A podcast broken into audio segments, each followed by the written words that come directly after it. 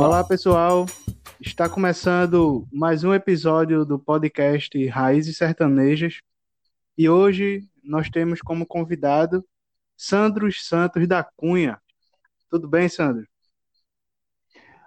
Oi, Diogo, tudo jóia, tudo tranquilo. Uma, uma, uma honra estar aqui participando desse podcast e de um tema tão rico, não é que remete exatamente à vida do sertanejo, o sertão no tempo e o seu cotidiano.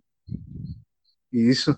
E antes da gente começar as perguntas, eu queria salientar que esse episódio de, do podcast tem o incentivo da Lei Aldir Blanc do Estado de Pernambuco e tem como apoiador o Centro Cultural Carros do Sertão.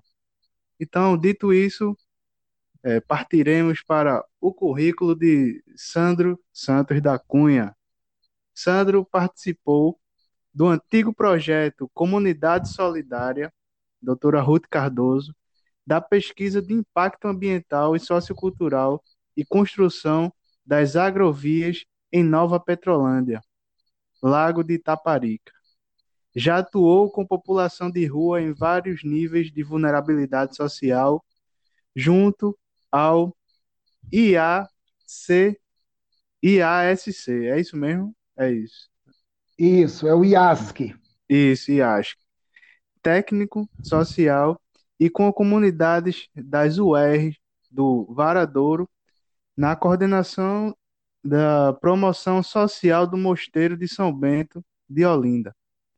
Foi secretário do Dom Macedo Pinto Carvalheira, arcebispo emérito da Arquidiocese da Paraíba, em sua residência em Olinda, e acompanhou o mesmo na visita pontífice do Bento XVI ao Brasil na Catedral da Sé, em São Paulo. Atuou como pesquisador de campo da Prefeitura da cidade no programa Orçamento Participativo com movimento social urbano das regiões político-administrativas do Recife e como técnico de campo no monitoramento das ações sociais do governo federal nas microrregiões de Pernambuco, Mata Sul, Mata Norte e Agreste, com a implantação e implementação do SUAS, Sistema Único da Assistência Social. Como pesquisador e educador cultural, é, já atuou em vários aspectos culturais da cidade, no 46º Salão de Artes de Pernambuco e na formação de professores e de público educativo. Já participou de duas bienais em São Paulo e da Bienal do Mercosul em Porto Alegre. E nesses últimos anos está como educador e mediador cultural no Cais do Sertão. Bem extenso esse currículo, hein, Sandro? É, pois é, e é engraçado que escutando tudo isso, passa meio que uma timeline na, na cabeça, na, na, na memória, e aí vem todo um passado que remete ao presente e estabelece uma conexão aí com o futuro. E o tema do sertão me é bastante rico, porque desde lá no início da minha graduação, que eu acredito que eu não sei se o sertão me abraçou ou se eu o abracei. Uhum. Então, a gente vai ver justamente essa questão temporal e atemporal nessa conversa. E eu queria te passar a bola para que você fizesse as primeiras considerações é, a respeito do sertão, né? As suas impressões e o que você acha. E a palavra está com você. Ah, obrigado. Eu queria agradecer a participação e o convite. É, gostaria, inclusive, de saudar todos os ouvintes, todo, todas as pessoas que acompanham aí o podcast Raízes Sertanejas e agradecer a todo o apoio aí do incentivo da Lei Aldir Blanc nesse momento tão importante em que estamos mergulhados aí no meio dessa pandemia. É, bem, eu queria é, inicialmente dizer que trazer um pouco à tona na memória, não é?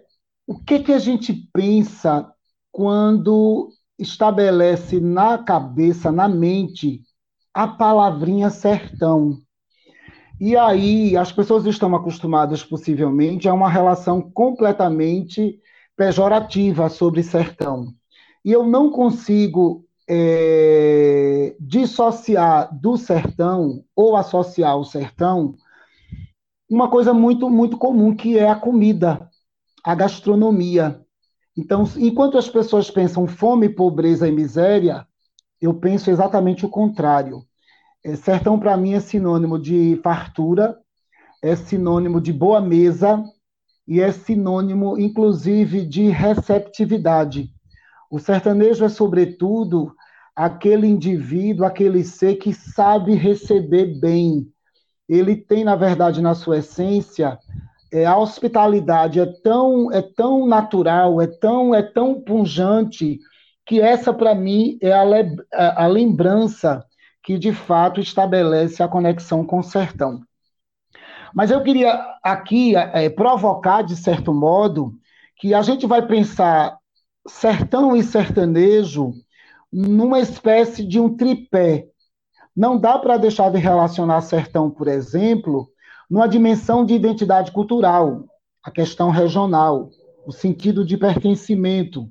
Não se pode deixar de atrelar sertão ou a a condição de sertanejo a, a uma questão cultural, a questão da cultura, os costumes, os hábitos que compõem de fato esse dia a dia e essa vivência.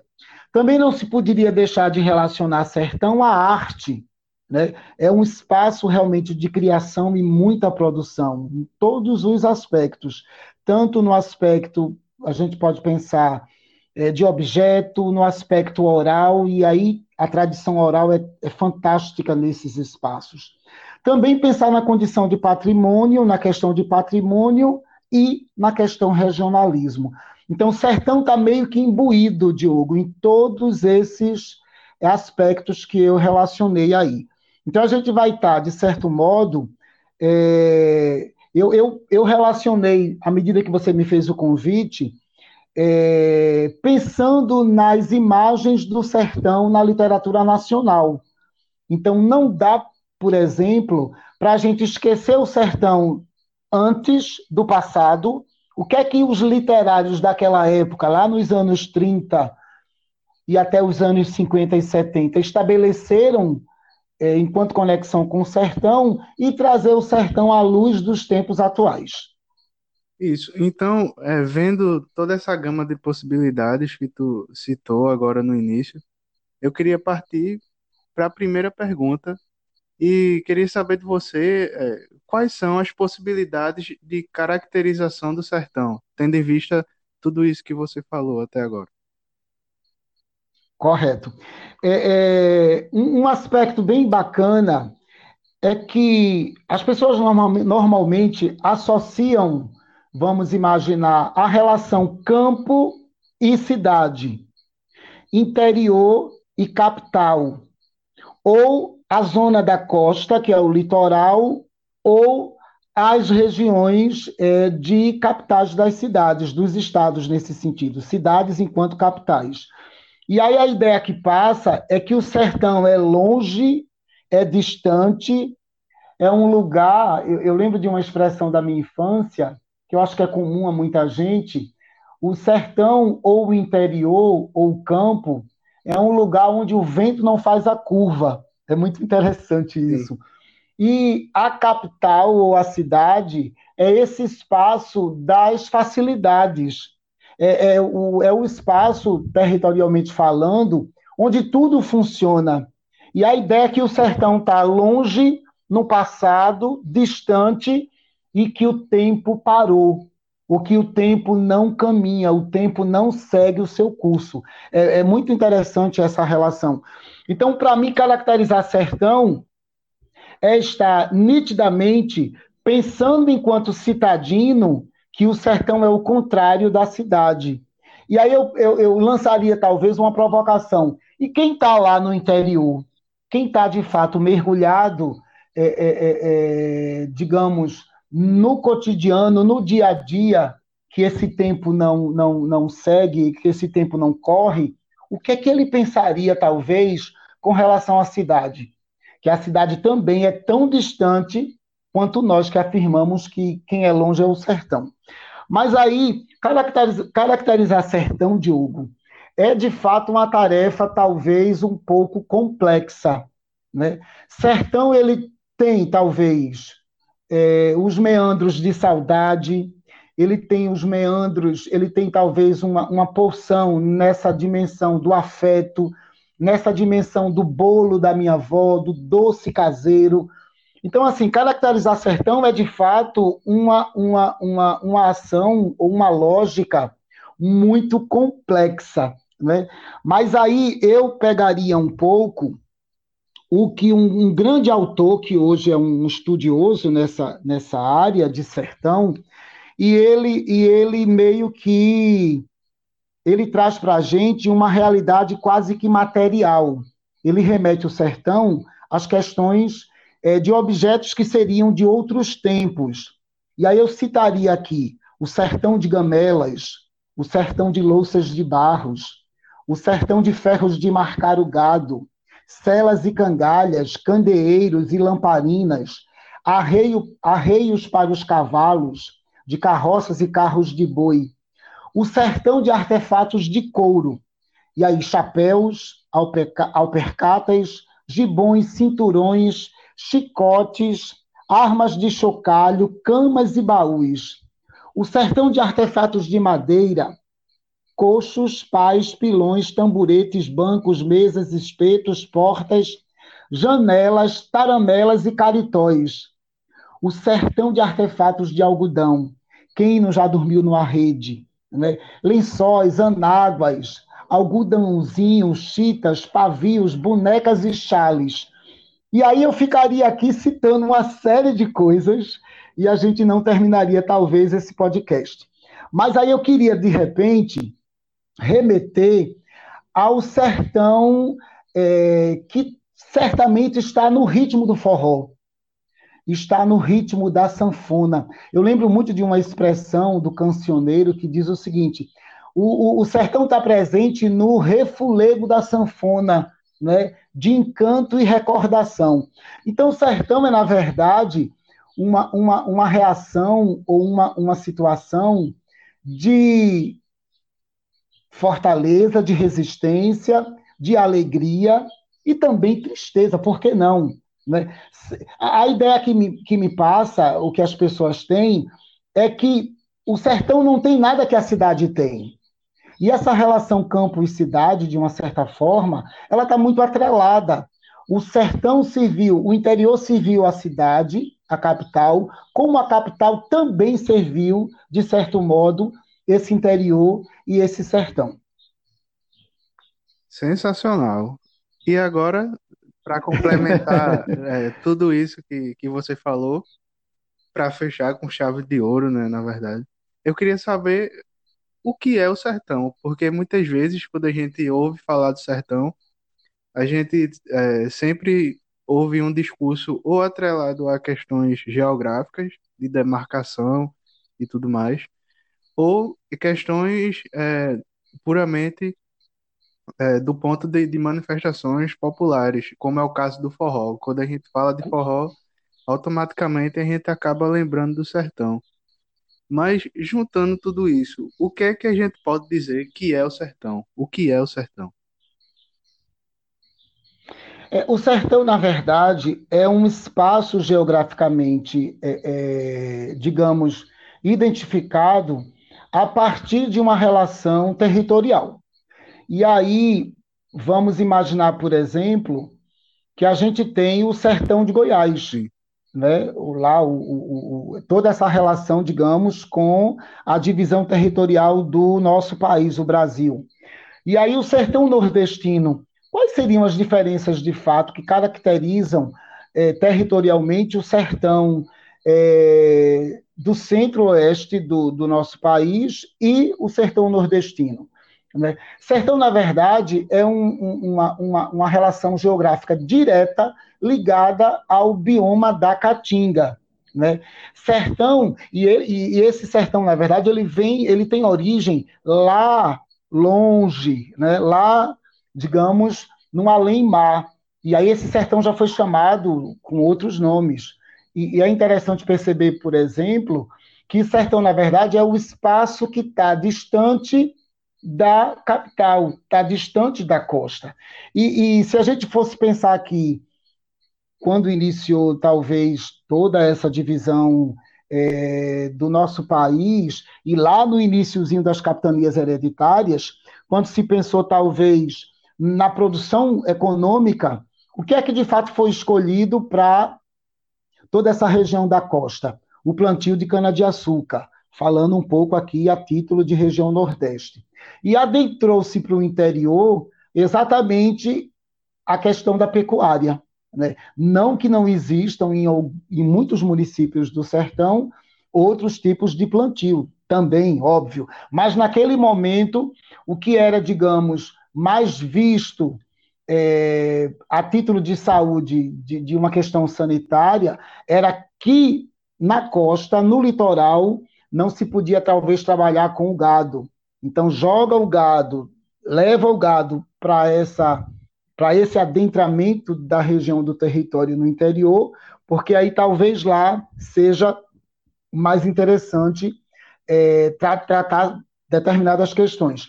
E aí esse termo ele foi criado, ele foi estabelecido a partir exatamente de uma conexão direta com o espaço territorial. O sertão é na verdade um espaço de distanciamento, né?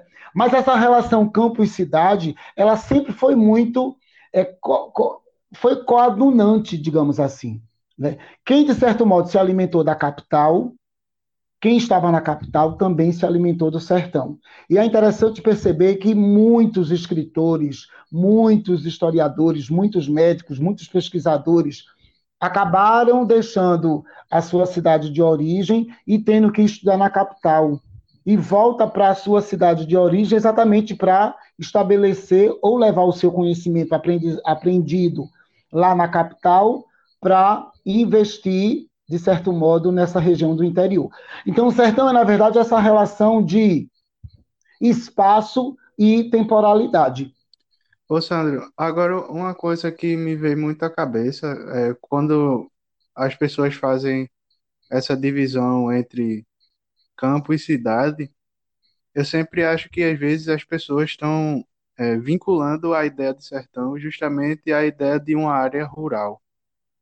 Só que, por exemplo, se a gente isso, for, isso. se a gente vê Petrolina, Petrolina não é só é, área rural, né? Ela também tem a questão do centro e tudo mais. E isso torna ainda mais complexo essa questão de é, divisão, né, entre é, campo e cidade, sertão e não sei, é, sertão e, e centro e litoral, alguma coisa do tipo. Isso. As pessoas têm, na verdade, uma visão errônea, um entendimento errôneo de que sertão é sinônimo de lugar atrasado. Sim. E se nós trazermos à luz dos tempos atuais, você citou aí Petrolina, e aí a gente vai ter possivelmente. Eu, eu, vou, eu vou me referir especificamente ao sertão de Pernambuco, né? A gente vai se atrelar especificamente ao sertão de Pernambuco.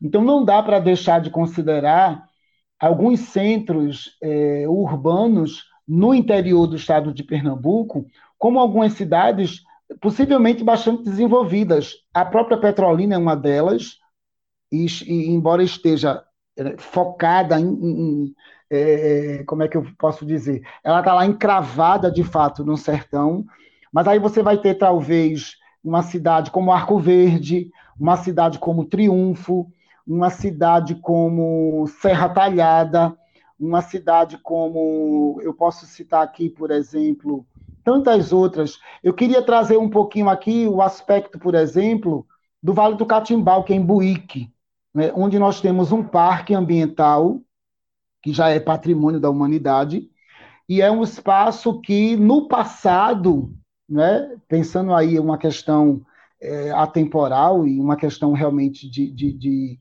de um, um, período que possivelmente esse sertão já foi mar, né?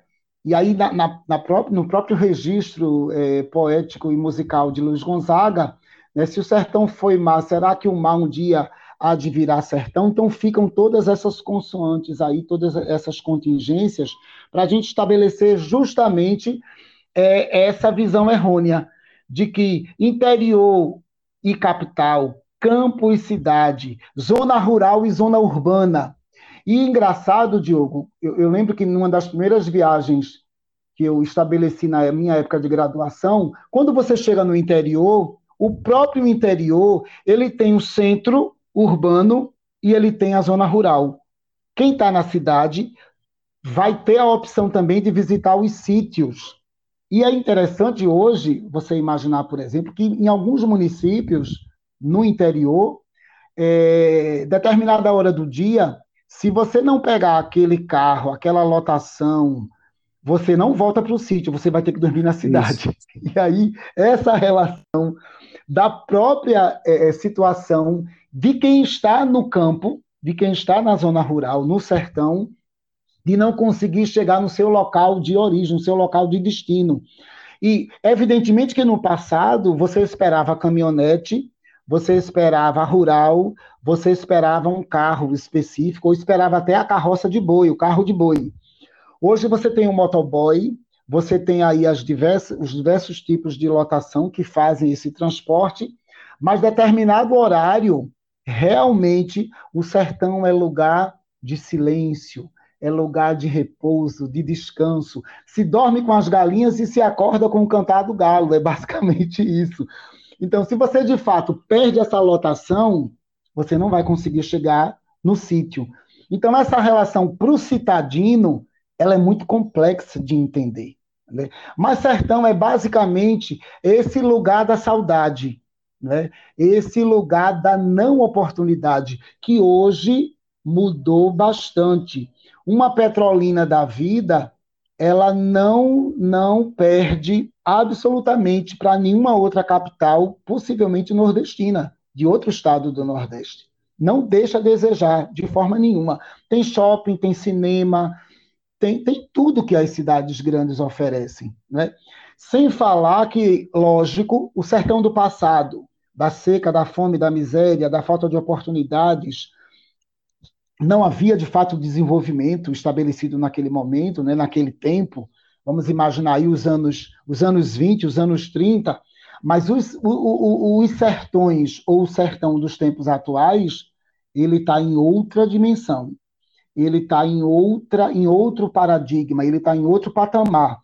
Eu diria até que possivelmente o, o cavalo e a carroça deu lugar à moto, digamos assim, né? A moto tomou o lugar justamente do cavalo e da carroça e do carro de boi. Eu acho que é um pouco essa, essa condição. Sim, é, e é, vendo agora, eu queria saber de você justamente a questão envolvendo é, a geografia, porque no início da tua fala tu citou um sertão que não, na, é, não necessariamente estaria no Nordeste.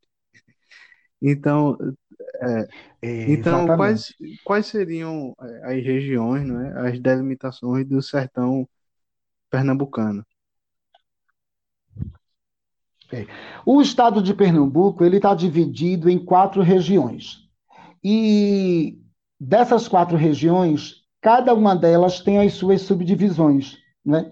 Então, o, nós temos o Agreste, nós temos a região do Agreste, a região da Mata, e a região é, da área metropolitana, que seria a capital e as cidades circunvizinhas, e a própria região sertaneja. O sertão, que é uma dessas quatro regiões, ele está também subdividido. Então, esse sertão está dividido, na verdade, em seis sub-regiões.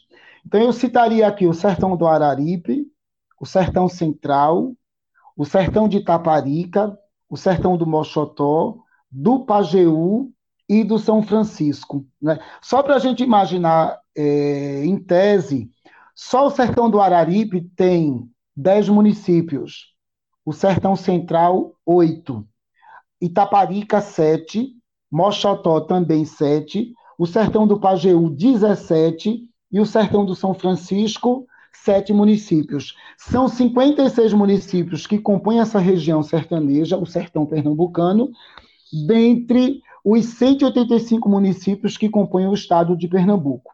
E aí, essa divisão territorial geográfica, ela vai estabelecer exatamente uma relação direta com o bioma da Caatinga, que é, na verdade, Diogo, uma região específica, né, com relação ao período sazonal de chuvas, né, o período sazonal do, do que a gente chama da seca. Né? E aí, se no passado a característica fundante do sertão era de fato a seca, era de fato o êxodo rural, essa retirada da população que certamente deixou a sua cidade, deixou a sua vida para tentar oportunidades em outros lugares, hoje, em 2021, isso não acontece mais. As pessoas até deixam o, o interior para se especializar e estudar na cidade, mas elas retornam para o sertão. E o sertão hoje já é palco, por exemplo, de mu muito, mu muitos espaços de estudos, os IEFs, universidades, campos, né? se expandiu-se muito nesse sentido esse, esse enriquecimento, ou talvez esse desenvolvimento, que era uma característica fundante da cidade, mas que hoje também está presente no sertão. Então, basicamente, a ocupação desse sertão, ela se deu. A gente poderia imaginar, por exemplo, que lá no, no, no passado, a figura preponderante desse sertão seria os coronéis, o coronelismo, as relações sociais, é, poder, toda essa dimensão. E hoje a gente tem, na verdade, um sertão muito mais plural, né? Muito, onde de fato essa agricultura, esse, esse camponês que, que, que está, de certo modo, muito atrelado também ainda a essa importância das chuvas, mas aí você já tem os lagos artificiais, você já tem Itaparica, o próprio Rio São Francisco, que de uma e hoje em dia com, com toda essa dimensão aí da, da, da, do que a gente chama de, de como é que eu posso trazer aqui para a gente essa discussão, que é essa coisa do São Francisco, me fugiu agora a palavra, que é o, o, o, o... eita gente, me escapou aqui, a transposição. Então, essa relação água, essa relação realmente rio, que é importantíssima para essa região seca, ela hoje traz é, toda uma dimensão de oportunidades que no passado era impossível, mas que hoje já são deslumbradas, Sim. com certeza. É, e agora você citou um pouquinho, é, falou sobre questões de coronéis e tudo mais. É, eu queria entrar agora nessa questão da a formação social do sertão, né? Eu acredito que quando a gente chega nesse ponto, a gente começa a ver duas é, figuras que tomam conta do, da discussão, que seriam é, a questão do sertanejo e a questão do nordestino. É, existe essa dualidade e eu tenho, isso. eu sinceramente tenho muitas dúvidas com relação a isso. O sertanejo é um nordestino ou não? Vamos lá. Eu, eu, queria trazer aqui essa formação social do sertão. Ela se deu exatamente a partir dos holandeses, dos portugueses e dos holandeses. E a gente não podia deixar de considerar aqui a presença afro com o negro e quem é que já pertencia a essa terra? A gente não pode de forma nenhuma aqui esquecer os povos indígenas, as nações indígenas.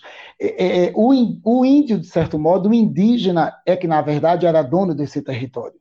Ele é que era, na verdade, o, o, o grande, digamos, é, proprietário dessa região e dessa terra.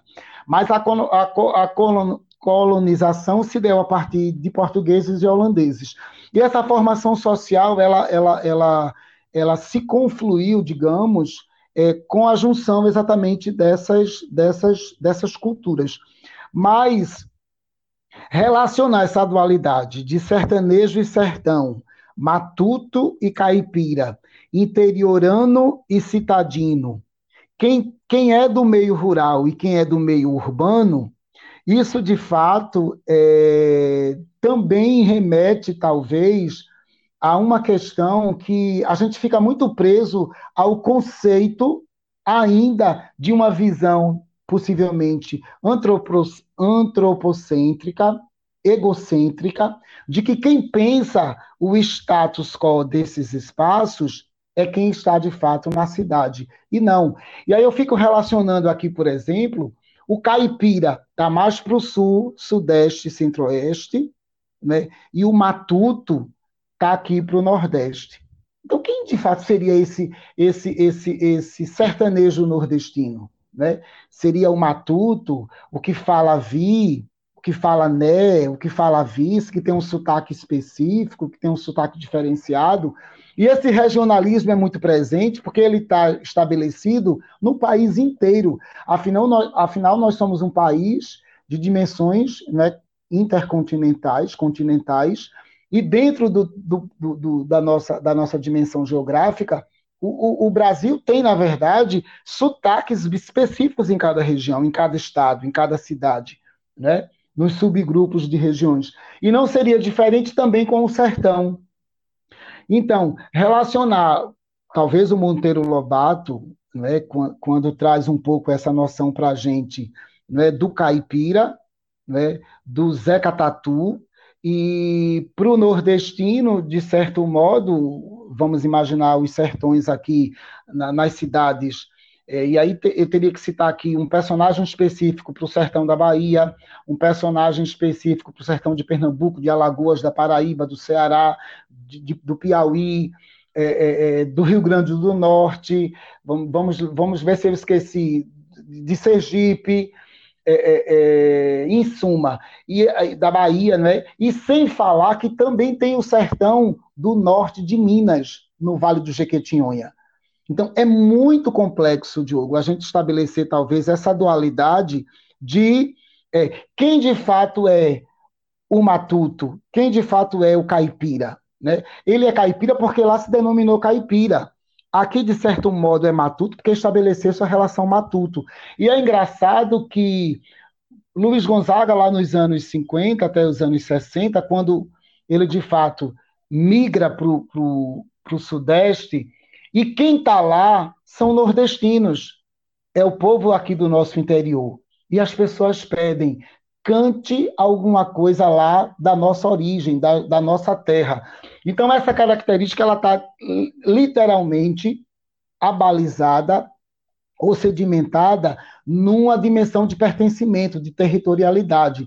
Então, independente de matuto ou, ou caipira, eu acho que, o que está mais in, in, in, entrelaçado em toda essa questão é a manifestação desses atores sociais nos seus respectivos espaços. E falando em espaço, é, a gente já é, mencionou questões geográficas e tudo mais, só que quando a gente vai adentrando a realidade do sertão, a gente começa a notar é, certas características. E eu acredito que uma característica bem marcante da da vivência do sertanejo, vamos dizer assim, é a questão da casa.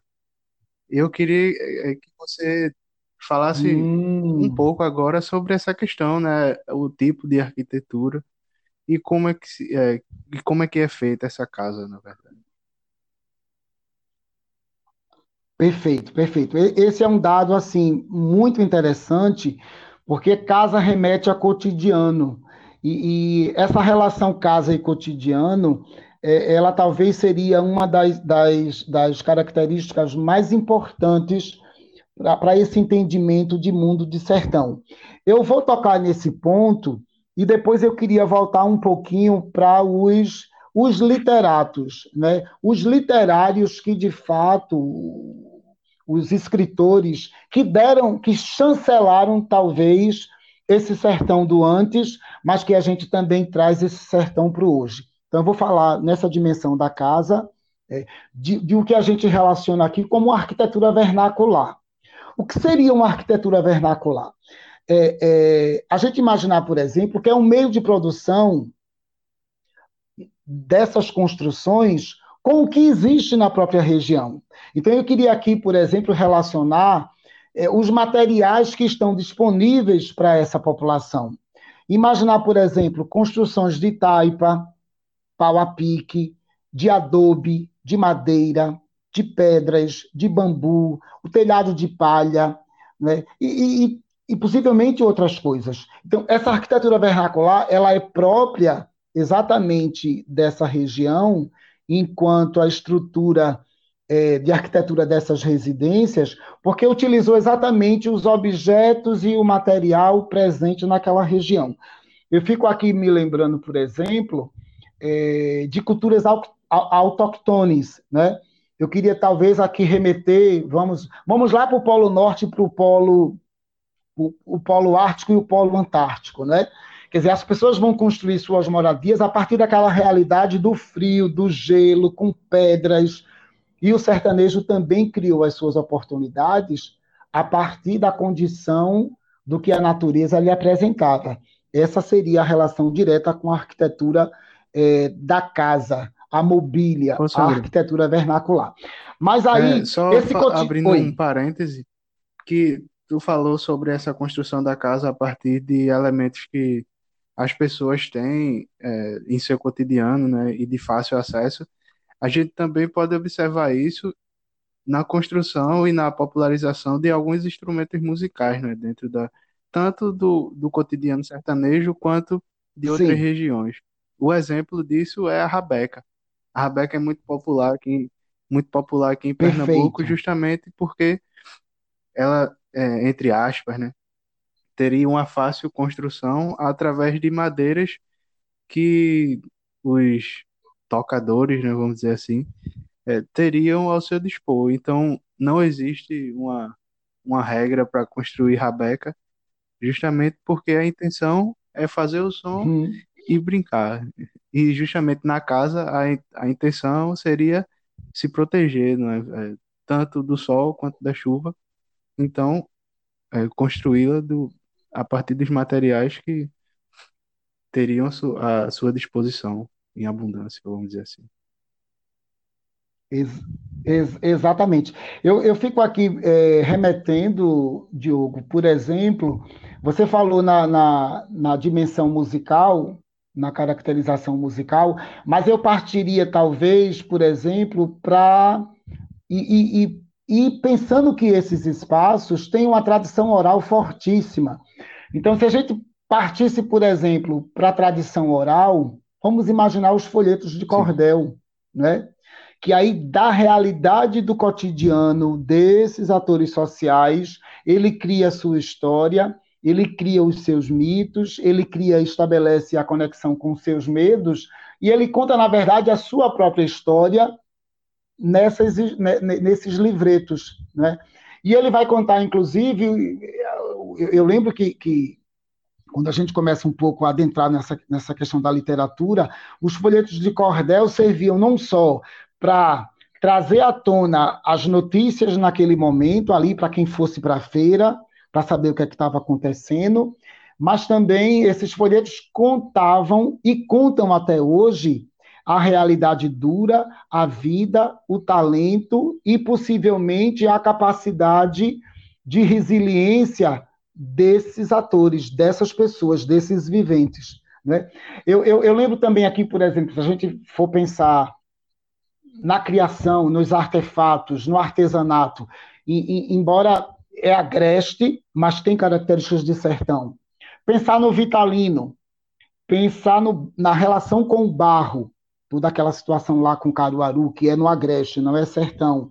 Mas aí toda essa relação com o barro, de apresentar justamente a sua vida, o seu cotidiano, as suas brincadeiras, as suas manifestações. Isso virou, inclusive, aí há uma diferença entre arte e artesanato, arte popular e arte erudita, em suma, eu não vou entrar nesse, nesse viés. Eu lembro aqui especificamente do Vale do Catimbau, Diogo, onde há um artista chamado José Bezerra, e ele se utiliza digamos, da vegetação local e ele transforma os, os gravetos, ele transforma as, aquelas madeiras ali que a natureza já abandonou, já deixou, e ele transforma aquilo em arte. Então, ele se utiliza exatamente desses elementos que estão presentes ali na sua realidade, no seu contexto.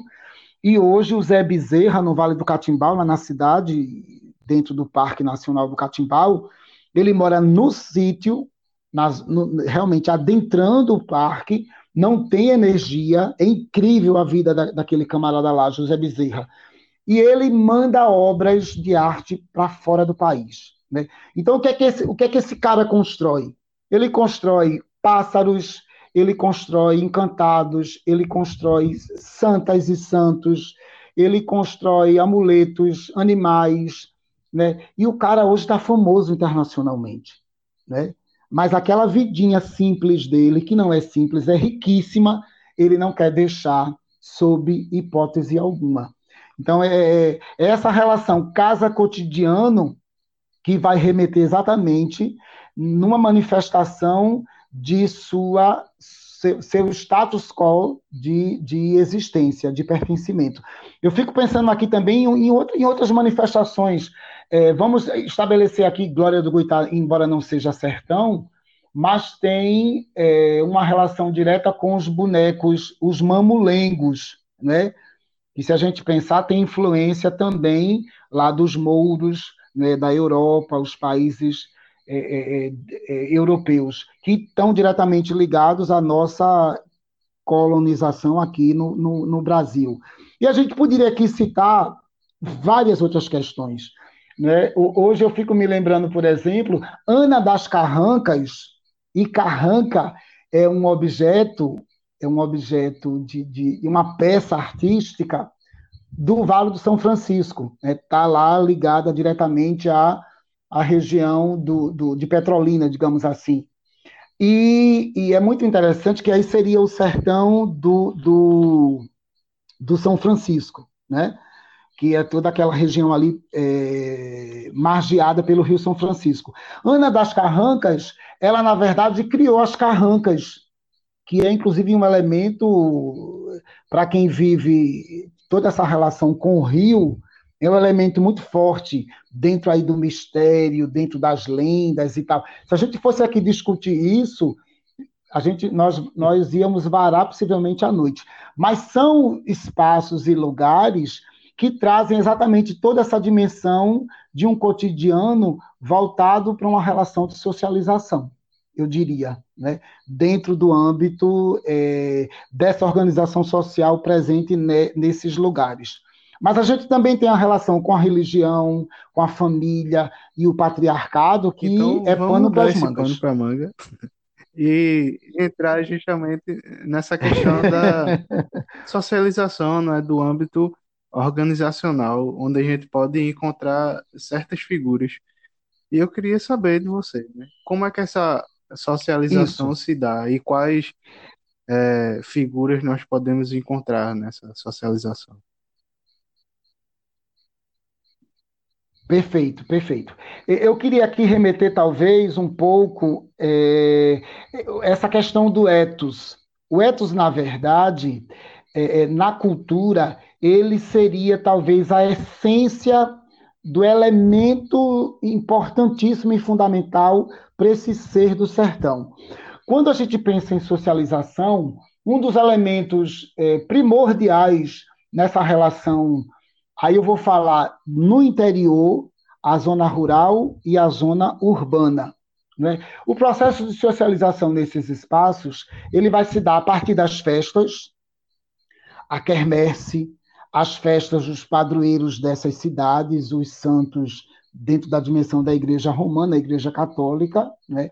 embora hoje já tenha uma relação é, muito forte também com outras manifestações religiosas, o, o, as religiões de matriz africana, muito presentes a partir das comunidades quilombolas e, e, e os terreiros de Umbanda e de Candomblé também presentes é, no interior, que muita gente acha que não tem e tem.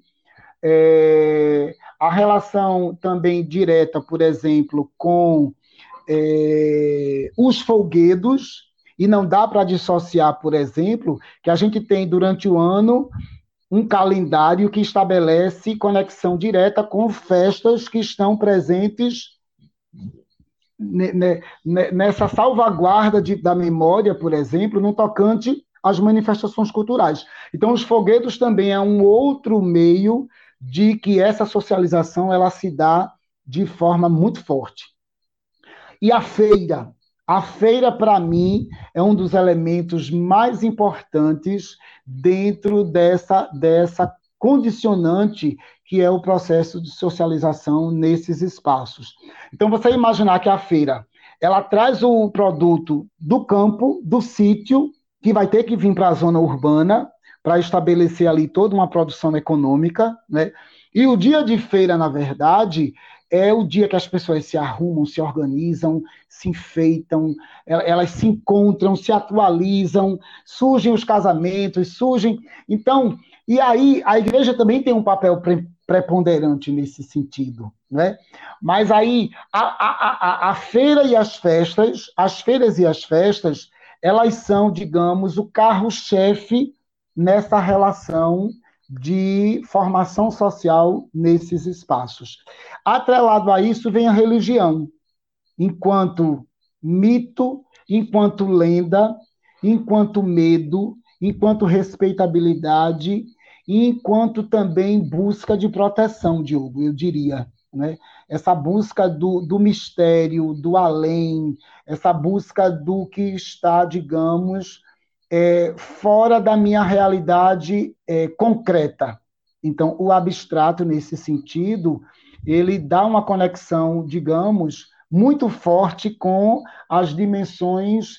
É, é eu poderia trazer aqui a, a, te, a, temática, por exemplo, da espiritualidade. Né?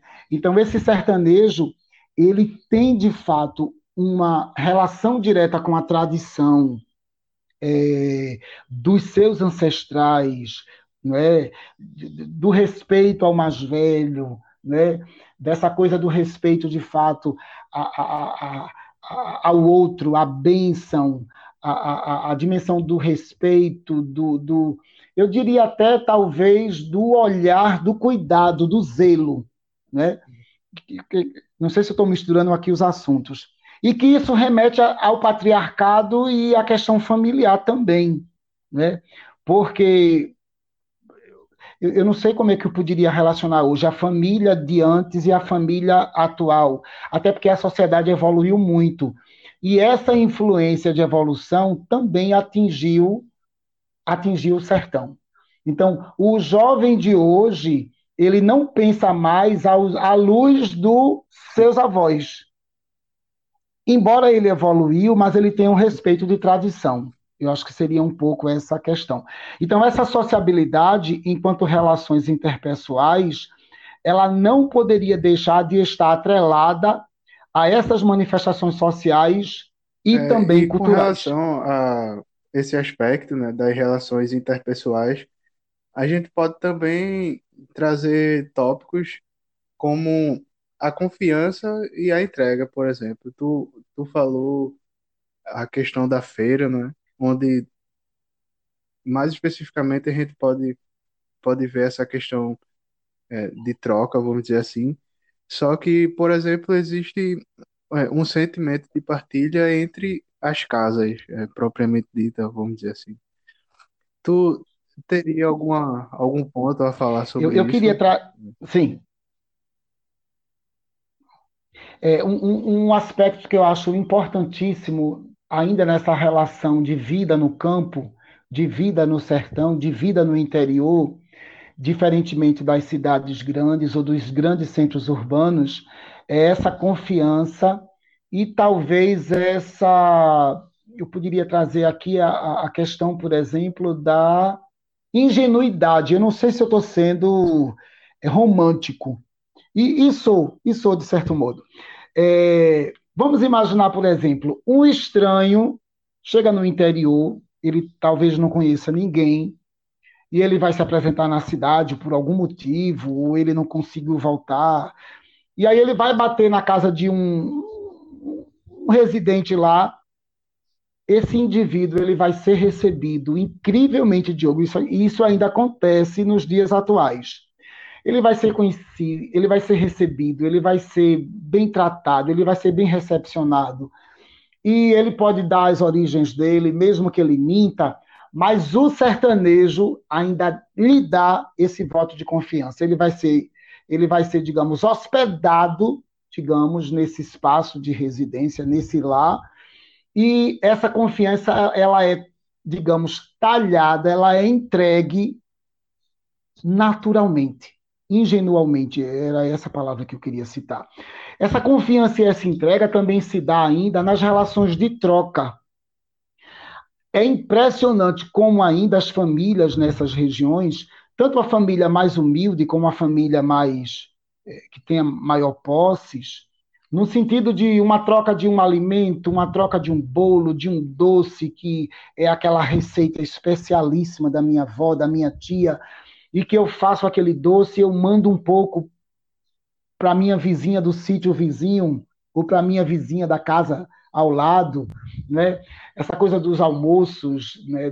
das festas e dos jantares, e, e das... então essa troca ainda é muito presente nesses espaços é, de vida urbana no interior, no sertão, diferentemente da cidade grande, que você já está separado por uma portaria, por uma campainha, ou possivelmente por um porteiro, que não vai te dar nem acesso à pessoa que você quer, de certo modo, chegar ou, ou, ou, ter um momento de prosa, um momento de troca, uma informação ou coisa do tipo.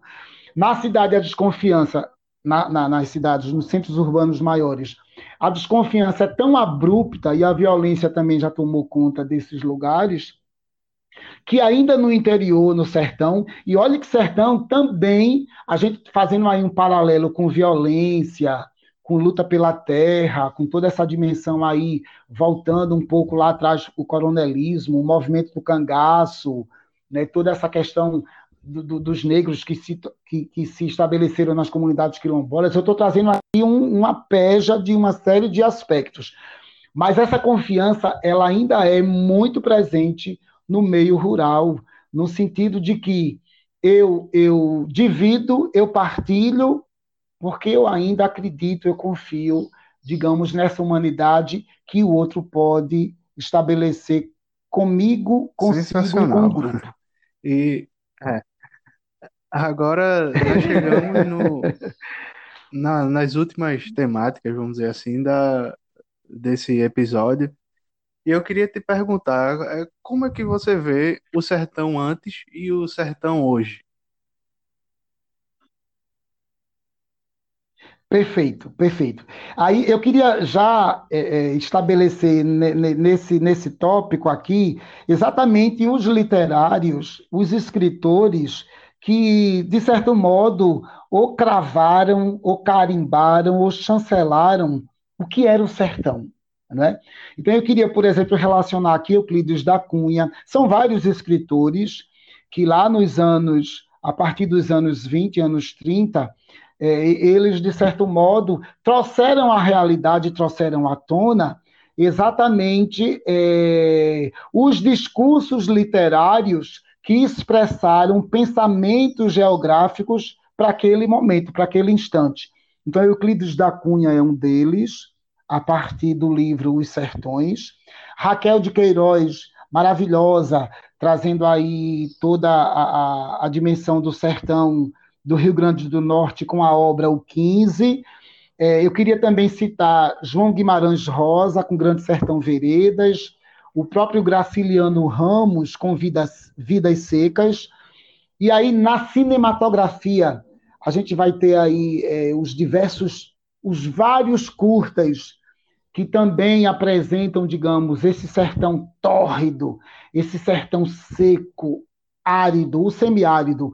E aí, Guel Arraes com o Alto da Compadecida, baseado especificamente na obra de Ariano Suassuna, mas, e aí tem outros cineastas também, óbvio.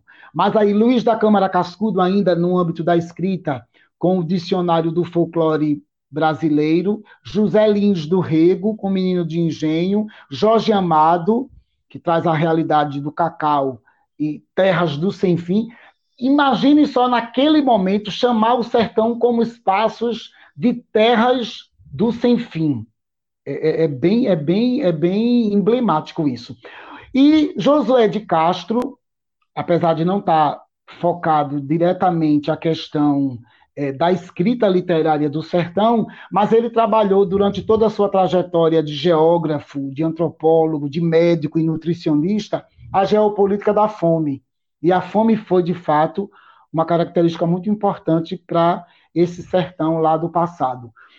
A gente não pode deixar de citar Gilberto Freire, os poetas sertanejos, né, os poetas populares, o, o, os cordelistas, enfim. E, e uma característica muito interessante para a gente também pensar no sertão atual é a importância desses festivais de poesia, de, de, de, do que a gente chama de, de, provocações a título, por exemplo, dos, dos festivais de, de, poe, de, de poesia na rua, os poetas populares. E que tratam da manifestação da cultura popular. E Duval Muniz, que é um, um, um, um pensador, um pesquisador atual, digamos assim, ele traz essa relação diretamente voltada para o sertão, é, enquanto espaço é, que ele traz aqui dois conceitos: a tautologia e a heterotopia. O, o sertão, na verdade, é um espaço, é um lugar onde o posicionamento ou a sua localização é diversa da normal ou habitual. Ele quase que ele deixa a gente meio que perdido, meio que fora de contexto e de conexão, no sentido de afirmar e definir que o sertão seria um, um ele seria um não lugar sem tempo. Então, tautologia seria uma redundância para a gente definir sertão, e heterotopia seria o espaço da temporalidade e a atemporalidade. É como se o sertão fosse antes, depois e ele está nesse entremeio. A gente meio que não não encontra, a gente não consegue pegar o sertão, a gente não consegue segurar o sertão, a gente não consegue parar o tempo do sertão. É bem Isso complexo. entra também em questões de é, conceituação meio que é, temporal, vamos dizer assim, né? Porque tem até um, uma fala com, do, de Santo Agostinho, se eu não me engano, que ele, que ele fala justamente isso. A gente não pode. É, quando a gente pergunta sobre o tempo a alguém, ninguém sabe dizer o que o, o que o tempo é, né? A gente só sabe que ele existe. É, então, se ninguém pergunta, a gente sabe o que é, mas Exato. a partir de que pergunta, a gente já não sabe mais. Então, talvez isso poderia é, fazer ligação com essa fala que essa questão que você trouxe agora do do, do né? Quando a gente, se a gente parar para pensar sobre é, o que é o sertão, a gente consegue mentalizar. Mas a partir do momento que a gente começa é, a se questionar ou alguém chegar e perguntar sobre o que é o sertão propriamente dito, a gente entra meio que num, num lapso assim temporal e, e, e se perde na, nas definições, né? não sabe o que ele é realmente. É, eu, eu, queria trazer aqui uma lembrança que eu tenho muito, muito, muito encantadora e, e, remete também, inclusive, a uma música do nosso Rei do Baião. E eu tô, eu tô aqui relacionando, querendo de tantas outras é, é, é situações que eu vivi. Se você tiver numa noite sem lua dentro do Vale do Catimbau em Buíque, ou na cidade de Vertentes, por exemplo. E aí, você olhar para o céu, a, a, a, impressão que se tem, Diogo, é que as constelações estelares, uhum. elas estão na sua testa. Aquilo lhe dá um, um medo, aquilo lhe dá um susto, aquilo lhe dá um certo temor. E aí, como você não tem a poluição de iluminação é, da cidade grande, e aí esse céu ele é límpido. E a expressão de Luiz Gonzaga: não há, ó gente ou não, luar como este do sertão. E aí na música ele, ele, ele canta isso, que, que é quase que um, um, um lamento, né? se lembrar do tempo da minha terra e não sei o que, ele vai se embora. E aí, realmente, o luar no sertão, ou esse céu estrelado no sertão, é de deixar a pessoa estonteada, de certo modo. É uma coisa muito incrível. Um outro aspecto que eu acho fantástico é o seguinte: eu estava numa uma certa feita numa cidade, que eu não vou lembrar agora é, o nome da cidade, e era, era região sertaneja. Eu, eu acho que era até sertão paraibano, não foi aqui no estado de Pernambuco, não. E quatro e cinco da madrugada, eu estava dormindo num quarto que era, era parede com a calçada da rua. Escutando um barulho de uma coisa arrastando, choco, choco, choco, choco, choco. Aquilo me assustou. Quatro e cinco para quem mora na cidade grande é, é madrugada escura. Aí eu fui para a janela, olhar na fresta se tinha alguma coisa no, no corredor, na parede que dava justamente para essa calçada. Você acredita que era a vovozinha da casa que eu estava, varrendo Sim. a calçada, varrendo a rua do lado de fora?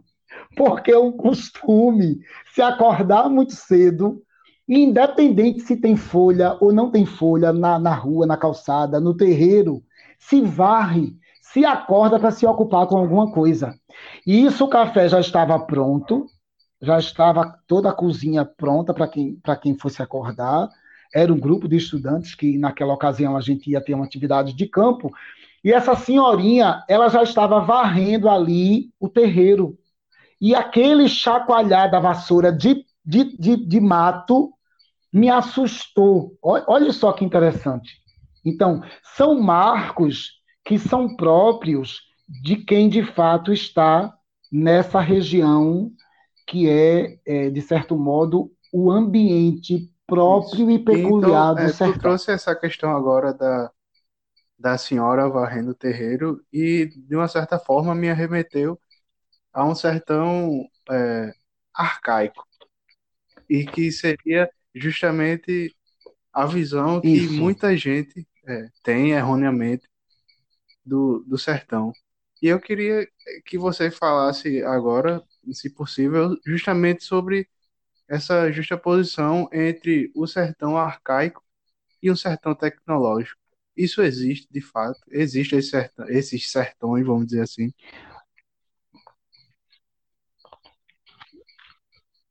É, é, é, é tão interessante. Eu lembro aqui de uma fala de dois de dois pesquisadores, né? Um na área da fotografia, que é o Fred Jordão, porque tem um olhar clínico, tem um olhar muito profundo através das lentes é, da fotografia, e de um outro geógrafo, é, também da Universidade Federal, eu não vou lembrar agora o nome do pesquisador, mas, mas não, não, não tenho aqui, não anotei. É um professor da área de, de humanas, é, e ele traz exatamente essa noção de que a tecnologia, hoje, esse mundo da virtualidade, esse mundo das comunicações rápidas, eu, eu, eu traria, eu traria à tona a globalização. Né? A globalização está aí, chegou, ela se estabeleceu, é esse futuro da contemporaneidade, e eu não acredito que ela retroceda mais, não é uma coisa que vai mais adiante.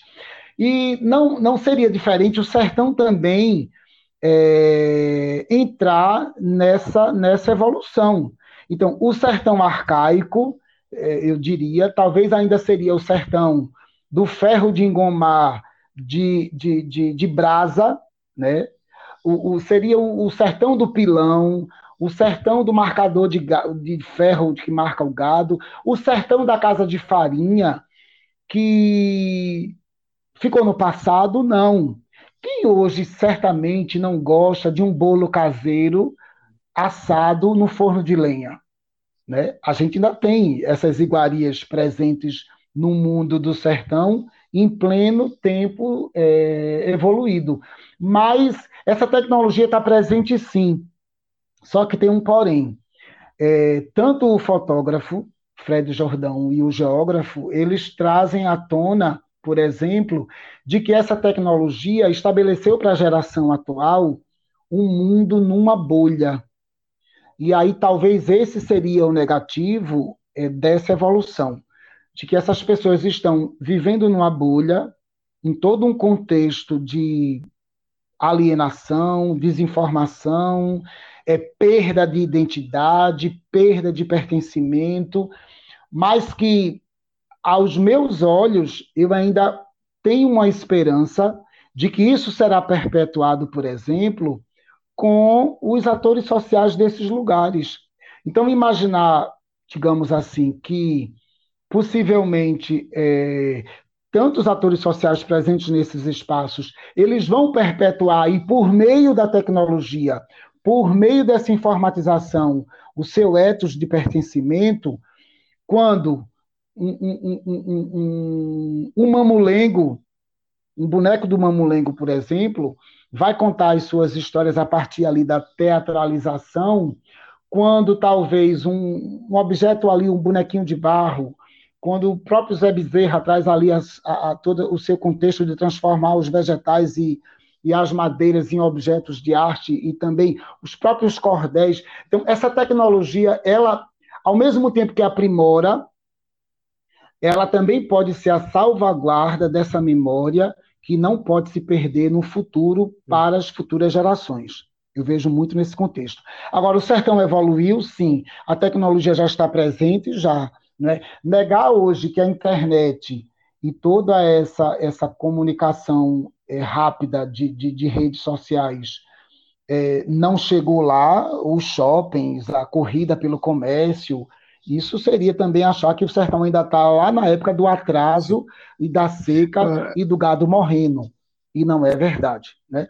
Eu lembro aqui, por exemplo, de um, de um artista, de um músico, que é o Flávio Leandro, que hoje eles, não só o Flávio Leandro, como outros, né, eles se utilizam exatamente de toda, toda essa parafernália tecnológica para manter viva essa tradição e essa cultura tão importante, que é o pilar, é, digamos, dessas manifestações culturais no meio do sertão. E aí eu, eu, fico me lembrando agora de uma cidade nossa aqui em Pernambuco, que é Triunfo.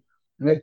Triunfo, Triunfo tem hoje, digamos, uma, uma, uma, uma relação, digamos, tanto com, eu não, não, não diria aqui a manutenção da violência, mas trazer a herança, trazer a lembrança do movimento do cangaço, tão importante naquela época para esse movimento de resistência, né, de, de, de, de, povo, de luta, enfim. Ô, Sandro, eu acredito que é, é um pouco nesse viés muita coisa que a gente vê na internet ou que as pessoas mais jovens é, procuram tem, tem a ver com culturas de outros lugares e tudo mais.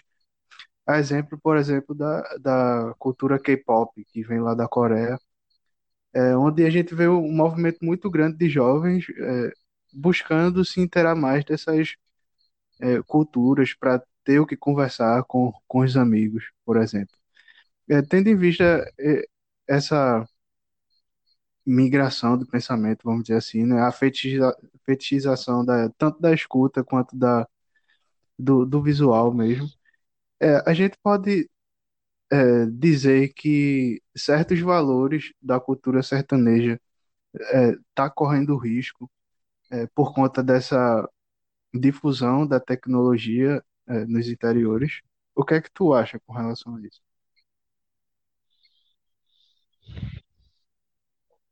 É, é, é, um dado bem complexo, é um dado bem sintomático e, ao mesmo tempo, também é, é digno de reflexão.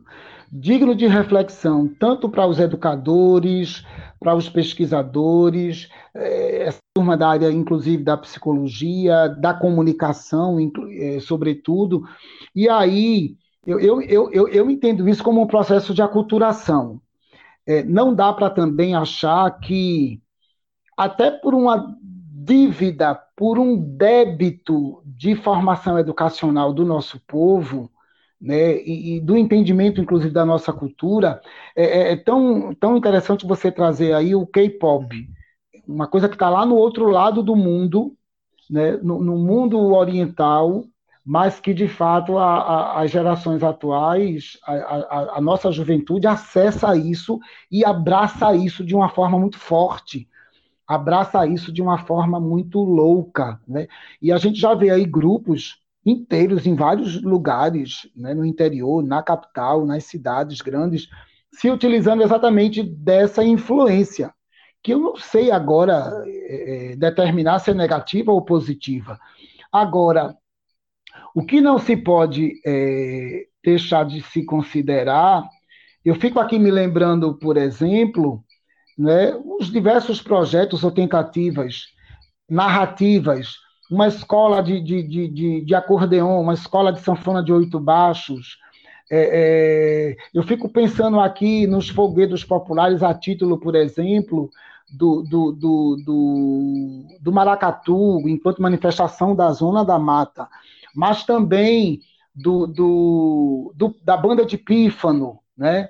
da, da própria Rabeca que você citou, e, e de outros elementos, a, a, sanfona seria talvez um, um, um, uma coisa bem específica nesse contexto. Outro aspecto também que eu, eu é muito forte para mim é pensar na xilogravura, né?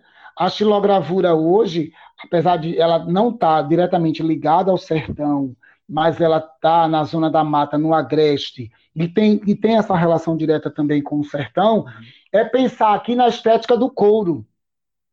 A estética do couro, vamos imaginar lá em Uricuri, e aí a gente vai ter essa manifestação na Missa do Vaqueiro, em Serrita, e essa Missa do Vaqueiro, ela não só é em Serrita, mas é em várias outras cidades do interior sertanejo, como esse elemento de configurar essa permanência e essa imortalidade desse entendimento da cultura local, da cultura regional, que vai refletir na cultura nacional. Para isso não morrer, é responsabilidade, é, é responsabilidade, digamos, ímpar, inconteste dos gestores, dos governantes, do Estado, né, do, do, do prefeito lá no seu município, para que fomente, de certo modo, para que a geração desses lugares conheçam a sua cultura, conheçam o seu estado de pertencimento e não deixe que isso se perca. Porque aí eu posso até acessar o K-pop lá no Oriente e querer dançar igual, querer me vestir, querer aquele tênis e tal, mas eu também tenho que conhecer minha cultura. Então, o erro está, talvez, nesses espaços de salvaguarda, enquanto gestão local do Estado, do município, né, e de quem está na ponta no processo de educação e comunicação, e não também incluir nesse processo de aculturação a cultura tradicional.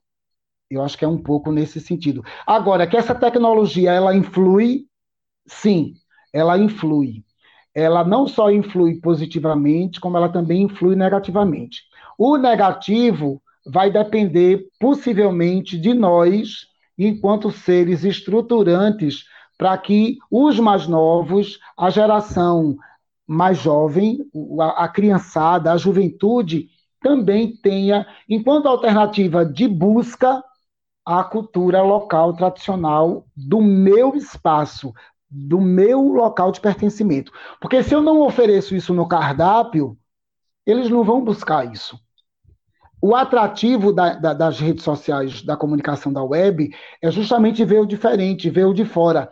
Eu valorizo o que não é meu e valorizo o que é de Sandro, fato estranho. Muito obrigado é, pela sua participação aqui nesse episódio do Raiz Sertaneja, né, intitulado O Sertão no Tempo o seu cotidiano. E espero que é, os ouvintes é, tenham muitas, muitos pontos a refletir depois dessa conversa. E eu queria é, passar a palavra para você, para que você fizesse as considerações finais e a gente finalizasse aqui esse bate-papo. Muito obrigado. Isso, perfeito. Nada, eu agradeço muitíssimo. E, e, e para mim fica, fica a memória. Eu, eu, eu, me lembro hoje, nitidamente, quando eu, quando eu visitei é, em Nova Petrolândia, que é o sertão é, de Itaparica, é, toda aquela situação que, que a cidade ia ser inundada por conta de um lago artificial que estava sendo é, pensado por conta da, da hidro, hidroelétrica. E, e, naquele momento a gente visitava as agrovilas que iriam, digamos, hospedar os novos os munícipes. E eu lembro de uma figura bem interessante. A gente foi visitar uma comunidade quilombola e logo na sequência foi visitar uma comunidade, um, um povo indígena. Não lembro agora qual foi a, a, a, a, a, nação indígena. E aí me lembrou a atenção ver um índio de jeans, vestido de jeans, tênis e um rádio no ombro. Literalmente um rádio no ombro. Logo do lado estava acontecendo um jogo de futebol entre o, o, o, a comunidade né, do, do, do, dos, dos, indígenas e uma comunidade ali da agrovila próxima. E aquilo, eu disse, gente, se a gente está ainda naquela época do índio, né, que usa o cocá e usa, não, não, não usa, digamos assim, as vestimentas, é, eu estou diante de um índio civilizado na zona rural. E é tão interessante que quando a gente estuda isso, a gente vai para os livros, no meio acadêmico, e a gente chega na prática para ver aquela situação, aquilo é chocante, porque naquele momento aquilo me chamou a atenção. Não é que me chocou. Então, eu trago à luz dos dias atuais essa, essa importância de entender o presente e cutucar lá no passado e não deixar esse passado se perder no tempo. Né? E o sertão talvez seja exatamente esse espaço onde eu acredito que no futuro é, as pessoas ainda buscam esse sertão porque a cidade já não é mais palco de memória e de romantismo e talvez de saudade, de nostalgia.